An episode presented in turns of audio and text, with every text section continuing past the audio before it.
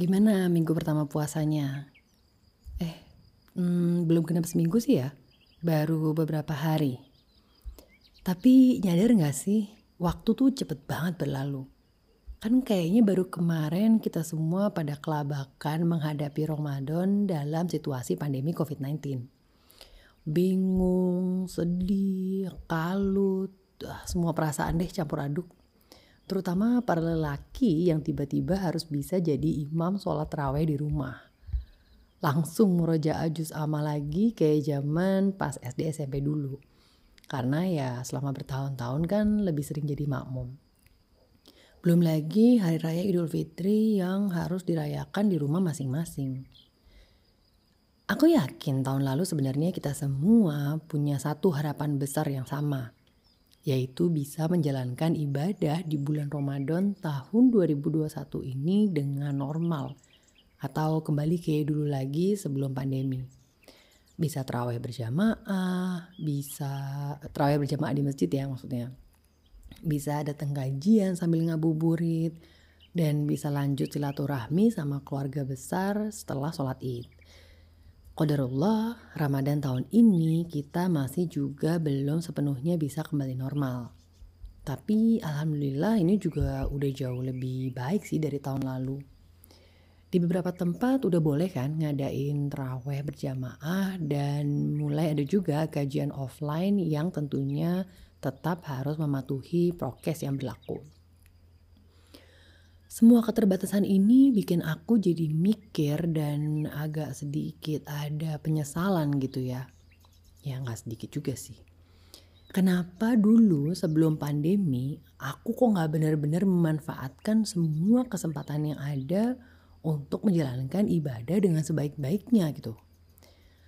Di saat semuanya masih nggak dibatas-batasin, masjid bisa dipenuhin, jadwal kajian offline berderet-deret, eh malah santai-santai aja. Karena ya ya udah semacam kayak autopilot aja gitu Ramadan. Normal aja. Dan pikiran itu tadi berujung pada pertanyaan yang selalu tanpa bosan diingatkan terus oleh guru-guru kita. Pertanyaannya adalah, andaikan ini Ramadan terakhir kita, apa yang akan kita lakukan? Apa yang udah kita persiapkan. Effort seperti apa yang akan kita berikan? Hal-hal apa yang akan kita tinggalkan? Ibadah apa yang akan kita tambah? Ini bukan pertanyaan yang baru, bahkan ini tuh pertanyaan ulangan dari entah berapa lama. Tapi kadang kita nggak benar-benar memahami dalamnya pertanyaan ini. Coba kita lihat lagi ke belakang berapa banyak sahabat, saudara, orang tua, anak, teman kantor, teman sekolah, dan teman kuliah yang udah nggak lagi punya kesempatan untuk menjalankan ibadah bulan Ramadan tahun ini. Padahal tahun lalu kita tuh masih bikin planning bareng untuk Ramadan tahun ini gitu. Masih sama-sama berharap bisa sholat bareng di masjid, iktikaf rame-rame, iftar bareng-bareng gitu dan sama-sama berdoa supaya dipertemukan dengan bulan Ramadan tahun ini. Tapi qadarullah Allah berkehendak lain. Mereka yang lebih dulu dipanggil kembali. Buat yang masih belum menikah, pernah nggak sih tanya sama diri sendiri, apa yang akan aku lakukan kalau ini adalah Ramadan terakhirku dengan bapak, ibu, dan saudara kita atau adik kakak kita? Karena bisa jadi Allah takdirkan tahun depan kita udah harus menjalankan ibadah puasa bersama suami atau istri. Apa udah maksimal waktu yang kita habiskan untuk berbuka bersama keluarga instead of having bukber with our friends outside? Karena di saat kita udah menikah nanti, jangankan buka puasa bersama keluarga, ngerayain Idul Fitri bersama pun kan gak akan semudah sekarang gitu. Udah ada orang tua baru yang harus kita bahagiakan. Dan untuk yang laki-laki akan bertambah juga tanggung jawabnya yaitu sebagai suami sekaligus pemimpin keluarga. Buat yang masih belum dikaruniakan anak, pernah nggak sih tanya sama diri sendiri, apa yang akan aku lakukan kalau ini adalah Ramadan terakhirku berdua dengan pasangan gitu. Karena bisa jadi Allah takdirkan tahun depan kita udah harus menjalankan ibadah puasa dengan tambahan tanggung jawab baru yaitu seorang anak. Apa udah maksimal waktu yang kita habiskan untuk mengerjakan banyak amalan, uh, datang ke banyak kajian, bisa one day one juice, sholat malam, dan ibadah sunnah lainnya. Karena di saat kita udah jadi orang tua nanti, pasti bakal banyak banget hal yang akan berubah. Mungkin kita nggak bisa sebanyak dulu menjalankan ibadah selama Ramadan karena uzur atau juga karena harus membagi tenaga dan perhatian ke anak yang masih bayi.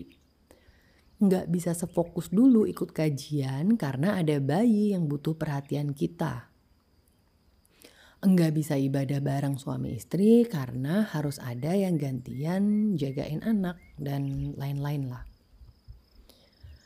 Dan buat kita semua, terutama aku, pernah nggak sih tanya sama diri sendiri, apa yang akan aku lakukan kalau ini adalah Ramadan terakhir kita? Karena bisa jadi Allah takdirkan kita kembali pada Allah sebelum bisa bertemu lagi dengan bulan suci yang penuh dengan pengampunan ini. Sudah maksimalkah ibadah kita selama ini? Berapa banyak larangan yang masih belum bisa kita tinggalkan, bahkan di bulan yang suci ini? Berapa banyak amalan dan ibadah yang dengan entengnya kita tinggalkan tanpa terbersit sedikit pun rasa penyesalan? Sudah cukup banyakkah ampunan yang kita pinta kepada Allah atas segala dosa-dosa yang pernah kita perbuat?